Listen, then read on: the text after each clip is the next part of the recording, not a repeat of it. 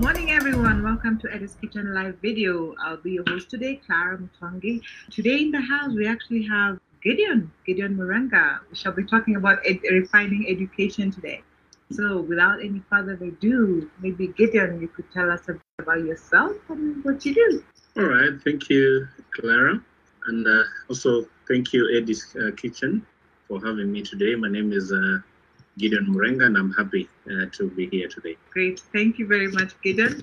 So um, let's jump right into it. In some of these countries, public primary schools are held uh, with high esteem. Parents actually think of taking their children to public schools before private schools. Was there a time in Kenya that there was a Kenyans actually thought that maybe they should just take their kids directly to uh, private schools without thinking of public schools? Thank you uh, for your good question, uh, Clara. And uh, it's good that we are talking about uh, primary education, uh, which is a very, very important uh, foundation for uh, the, the young people, and especially the children uh, in this country and in the world at large. Mhm. So, primary, any discussions around primary education is something that I like to participate in because education is a very important you, know aspect a very important foundation for every child. And it has very many benefits that we are going to be talking about. Mhm. yes so back to your question on you know whether there was a time uh, when you know public primary school would be held in high esteem. I think looking at the reality of uh, where we are right now uh, there have been a lot of changes and reforms within uh, the education system. When you look at right now, the number of primary school, uh, private primary, uh, public, uh, private primary schools are much more compared to how they were some years back. Mhm. How can we, what can we say are some of the reasons, uh, you know, towards this? Uh, we realized that uh, after 2003, uh, Kenya transitioned into, you know, introduction of free primary education Yeah. and this had a, a significant impact on uh, on a number of aspects within the primary uh, school level. Mhm. When you look at before, there's you know uh, the, the, there are few challenges, of course, that were associated with that, which I think are some of the things that we will talk about. Yeah. But then I think most of the you know infrastructure that we had in the institutions were being restrained because we had a significant uh, increase in the number of uh, students who joined uh, primary school. And because of this congestion and overcrowding in some of the classes, there was need to come up with an alternative way of, you know, enabling students to be able to access uh, primary education. And that's why a lot of private schools came up, and most of the parents who had the ability to pay school fees were able to transition their kids to private schools. But before that, yes, we can say that uh, a good number of public schools were doing well based on the standards then. Uh, if you just try to think of, you know, on top of my head, I remember the schools like Olympic Primary School in Kibera. These are some of the schools that used to appear as some of the top schools in the country then. But after the free primary education was introduced, there are schools that you don't hear so much about. So that means there's something that happened to most of the public primary schools that led into, you know, parents thinking of, you know, let me consider an alternative institution for my child. So the thing is that yes, we were somewhere not very bad then, uh, not very challenging, but after the transition to free primary education, I think more challenges came on board. But also not forgetting that uh, being a developing country, we also have our own fair of uh, a fair share of, of challenges as a, as a country. So we can't say that our education system has been very, very strong even before. Right. Wow, you've actually touched a lot on that. Now, let's see. In, in regard to your interaction in our education system, what are the notable challenges that you have come up in public schools? Yeah, that's a good question. In terms of the major challenges that we have had in public institutions in Kenya, and these are all those things that are talked about every day, you know, Yeah. things to do with access. How many students are able to access uh, education in the public schools? Uh, things to do with uh, relevance are we teaching in those schools? Is it relevant to what the labor market needs? Is it relevant to what the country needs? Those are important discussions to have. What is the quality of training that we are having? Uh, the quality of teaching in those public institutions. So these are like three major areas that I can cite that are important things to look at, which are still being seen as a challenge in uh, our education system. Uh, what kind of curriculum are we teaching? You know, does it relate to the needs of, uh, of our country? You know,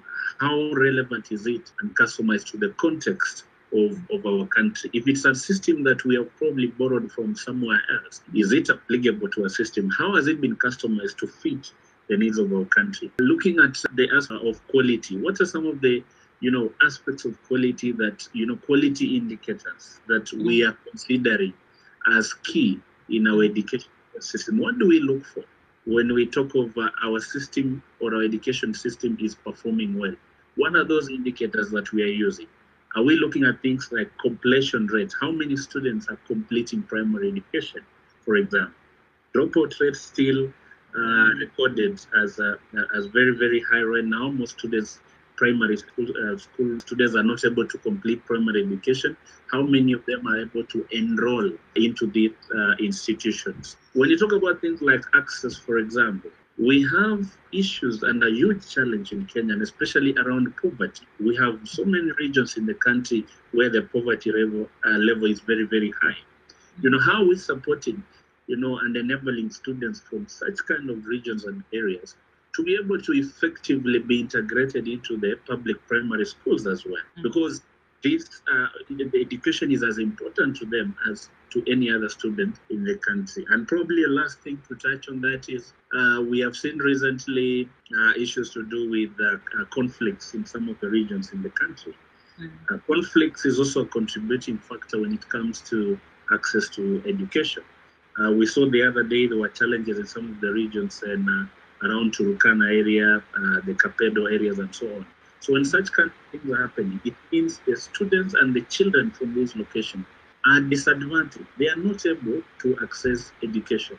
And therefore, what it means is that this will become a challenge uh, if we want the benefits of education, to, you know, to be able to reach uh, children from such kind of uh, institution. And I mean, there are a lot of things to talk about. Infrastructure challenges, you know, shortage of classes, shortage of teachers in these conflict uh, affected regions, teachers will not be comfortable. I mean, uh, even if I'm a teacher, uh, I would not be very comfortable if my security is not assured.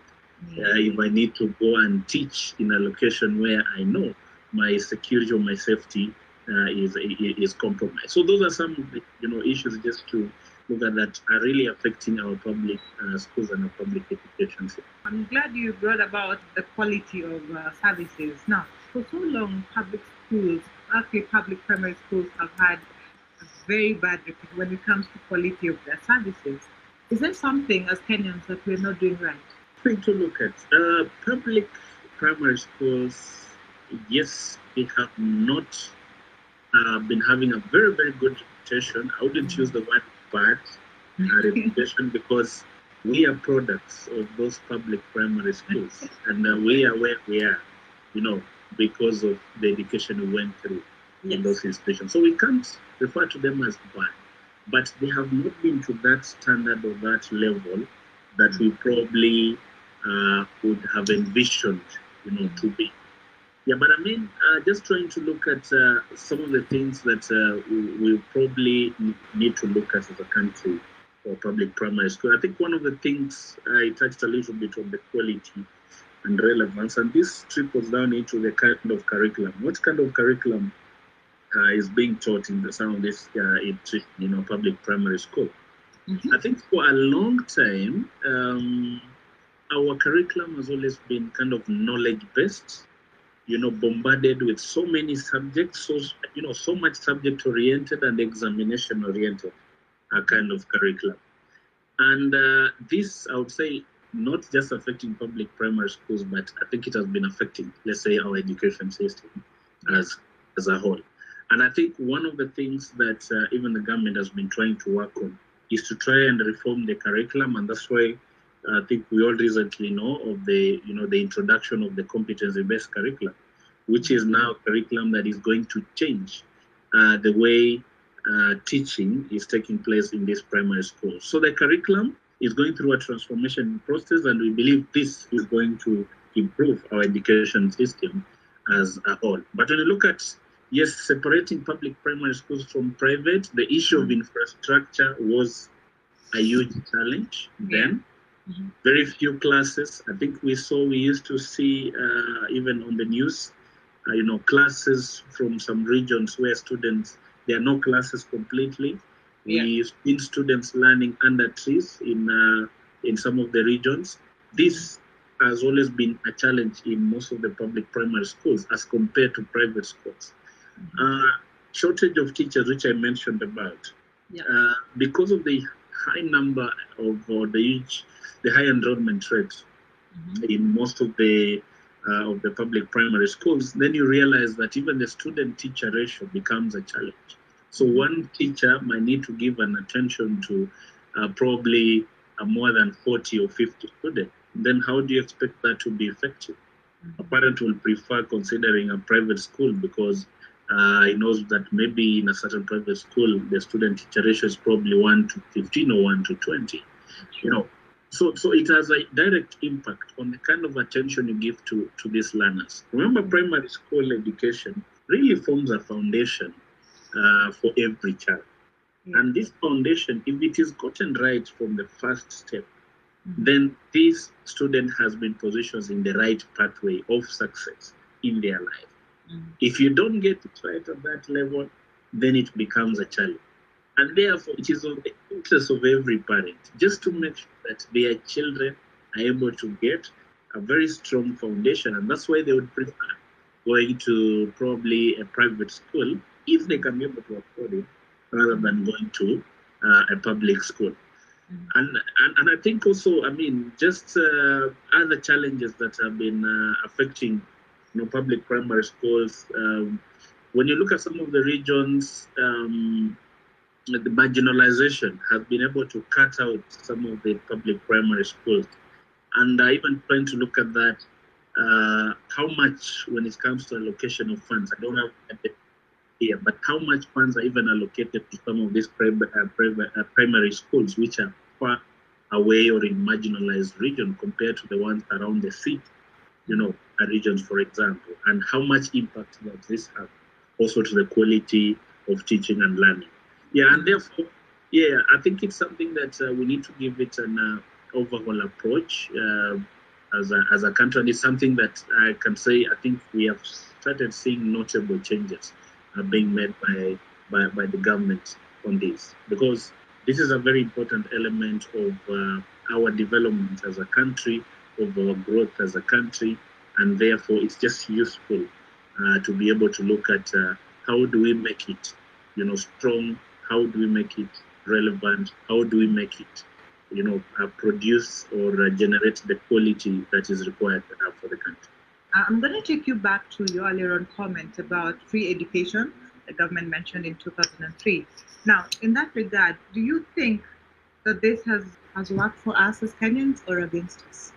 I think um, when you look at free primary education, this was a good thing for the country. Of course, it has had its successes, it also has had its challenges.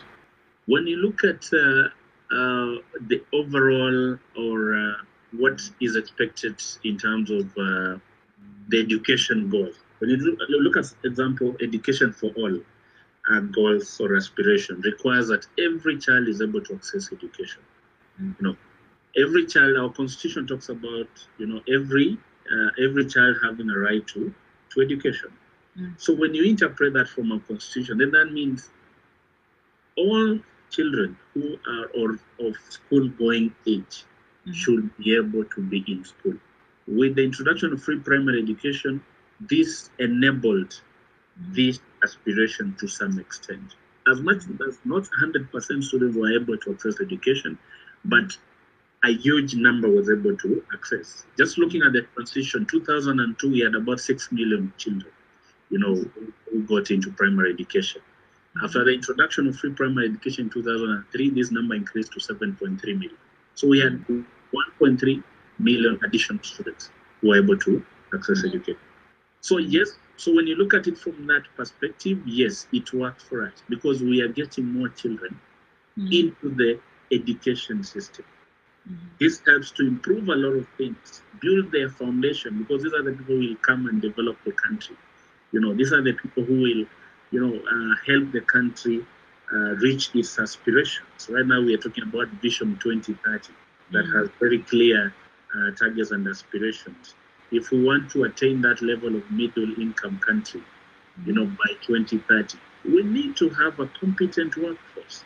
And how do we develop a competent workforce? Then we need to have developed very strong foundation for kids to be able to grow through their career paths, their education paths and career paths, and come back with skills that are needed for the country, skills that are needed for the labor market. So on that perspective, I can say yes.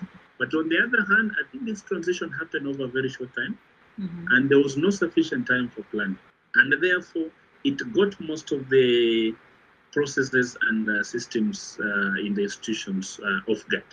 There was no sufficient preparation time for transition.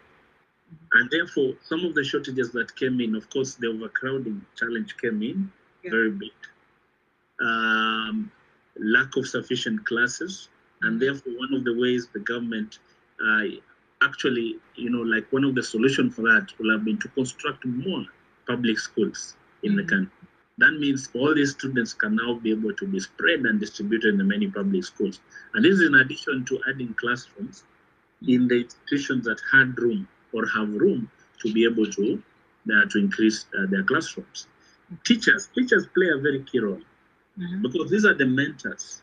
You know, these are the people who provide uh, guidance to these young learners. Yeah. And therefore, one of the challenges also that was faced by that is a shortage of teachers. You know, Mhm. we've seen incidences where volunteers came in to support teaching in some of the institutions. Uh, we have seen even all over media some police officers in some of the regions who volunteered, you know, to come teach because they realized, you know, there was a huge challenge, and especially in the areas that have been affected, let's say, by conflicts and Mhm. something.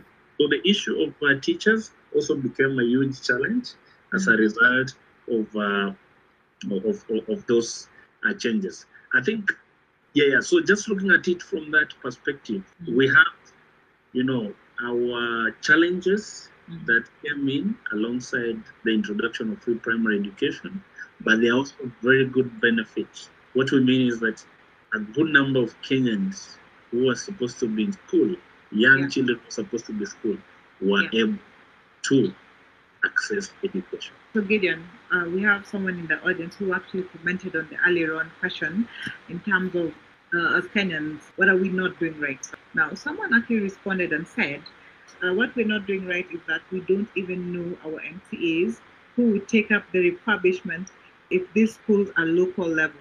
We must hold our leaders accountable, and we and we can't do that without knowing who we elect. So the question he has is, how might we keep our local leaders accountable? I think that's a very, very uh, important observation that uh, he has uh, he has made. Yeah. Um, I think our leaders play a very critical role. I think one of the things we need to, to, to realize when it comes to improving our education system Yeah. is that political goodwill. Mhm. The political goodwill has a key, uh, is a critical component in the success of our education system. Mhm. Because we need, first of all, uh, proper policies in place. Mhm. You know, we need uh, proper frameworks uh, for implementation of our education system. Mhm. And this fa- normally happens at the political level. Of course, with all other aspects of public participation and engagement and stakeholder engagement and so on. And I agree with him that uh, yes, our leaders play a key role in that. Yeah. Yes, we. I think it's an eye opener for every uh, Kenyan to realize that the kind of leaders that we elect, you know, determine or have influence to the kind of you know uh, uh, you know education support to infrastructure Mhm. that you know we shall be able to have within our small regions if it's within our locations or within the villages uh, that we live in so i think i agree uh, with him that yes uh, or with her that yes the kind of leader especially like the MCAs the members of parliament. I think we have seen all over that some of them, uh, you know, through the constitution, uh, constituency development fund and other, you know, funds, they have been able to support the establishment of, of even more public schools mm. within their regions. Mm. And this is evident that uh, they are keen on making sure that their constituents are able, to, and children from their constituents are able to access education. So I, in agreement with him that yes, let us also be keen on the kind of leaders uh, that we, we, we, we elect because yeah. they have also a direct impact on the kind of infrastructure that we put in place in our constituencies, including uh, the schools and the education. Uh, now, if we have to refine our public schools, how how should we even start? We need to first of all uh, evaluate our education system, look at how is it performing so far. I think uh, already there are some efforts that have been done, uh, yeah. and especially in the interest of uh, looking at the success of uh, the competence-based curriculum. Mm-hmm. Uh, the other day, I think last week, you saw a report that was presented on the task force that was looking into the competence-based curriculum. And almost people have not been able to look at it yet. But I think those are some of the steps that we need to be able to go through. You know, we look at our, our, education system. How effective is it? How efficiency is it? When we look at it from the input level, you know, are we, you know, giving the right input into the education system? Now, when you look at the processes uh, level, you know, are we doing the right things to be able to generate also on the other side the outputs that are relevant and are needed for this country? Mm-hmm. So I think that is the first process for us to be able to refine our public courts because that will advise us whether the teacher capacity that we have is it the right one? Are we training our teachers in the right way or do we also need to reform the curriculum of the teachers? Because the teachers contribute to the way teaching and learning takes place. Yeah. so they contribute to the results of the teacher that process will also advise us to know mm-hmm. is the kind of curriculum that we have is it the right one I think CBC is the right direction for us to go. We need to evaluate and look at how do we make CBC more successful, looking at it in a sustainable way. How do we make CBC work for a child in Nairobi and CBC work for a child in Turkana and CBC work for a child in Baringo or a child in Mombasa? So if we're able to go through such an evaluation process, it will give us these answers. Challenges to do with poverty levels just looking at the level of poverty is extremely high. We need this child to go to school and learn. Yeah. Maybe they have not eaten, they have not, you know, taken food mm-hmm. uh, for the last one or two days. We expect this child to concentrate in class. Is it going to work? What do we need to do to be able mm-hmm. to bring, you know, a child from that kind of a community to a level where they are also comfortably accessing their education and be aligned to attain the same goal and vision like a child in Nairobi? So that process, that evaluation process of our system will be able to give us these answers. You know, just trying to look at uh, our quality assurance systems in place, it will give us that answer. What kind of quality assurance system do we need to put in place? Because this will ensure that constantly monitoring our system, or our education system as a whole, mm-hmm. to make sure that it is generating the results that are needed. It's addressing the needs of the country. You know, it's generating a child who is able to fit in the society, you know, is able to provide solutions in his own or our own community, you know, to the country, to the region where he or she comes from. Right now, the way the country has reformed and the world has reformed, mm-hmm. we need students who think in a different way. We need children who are innovative in their ways of thinking. You need children who have critical thinking and problem solving skills. You know, things to do with uh, imagination and creativity. Yeah. This is the kind of child that you need in the 21st century.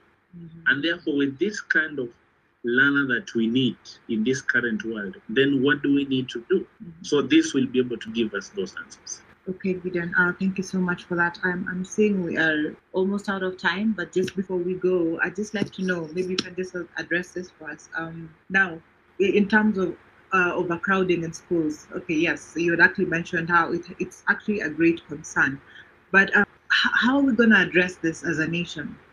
Yeah, I think um, this might not have a very definite response, but uh, I think the major thing to look at will be, you know, how do we ensure we have more classrooms in mm-hmm. some of these institutions? That should be a kind of a direct solution for us to look at. And I think a bigger one is how can you be able to get more public schools within our various regions and locations? Because that ensures that children within a certain region have various options. Yes. You know, they can be able to access different schools mm. at the same time. We need to bring in development partners to mm. support support mm. private schools uh, establishment as well because they provide alternative uh, location for these students mm. learn and mm-hmm. finally, maybe just try to think is as a country, can we use the double shift model that is being used by some of the other countries? You know, mm-hmm. students coming in in the morning, uh, maybe at lunchtime. Then in the afternoon, another group comes in. Is it something that can work for us? So I think that's also something for us to be able to explore. Okay. Right yeah. So, um, Gideon, we have someone in the audience who actually, and they quote, Thank you very much for your valuable insights. now, how, how, he asks, how might we get to learn more about your talks or write-ups to get more informed? Thank you. I, I appreciate, first of all, I think this is a conversation through Eddie's Kitchen that yes. we can continue having. I think we can continue having more and more of these uh, sessions. If there are any write-ups, I think it's something that we can be able to work with Eddie's Kitchen so that we have a platform where we can be able to share, you know, this kind of knowledge uh, so that we're able to sensitize, you know, the, the wider nation to be able to know how can we improve our, uh, you know, our education system and also provide a platform for them to also give their inputs into it. Yes. We'll have, uh, we usually have our weekly newsletters, and in this newsletter, have the coming up week, it's on education, so you can get more information there. And you can also log on to our website and you'll be able to be assisted. Gideon, I'll have to say thank you so, so much. It's been a pleasure having you here. Thank you so much, uh, Clara. I really appreciate also for giving me time today to be able to speak about uh, something I'm very passionate about. Thank you so much, Gideon. And guys, thank you so much for tuning in. And uh, we shall see you next time, uh, next Wednesday, same time. Have a great day. Bye bye.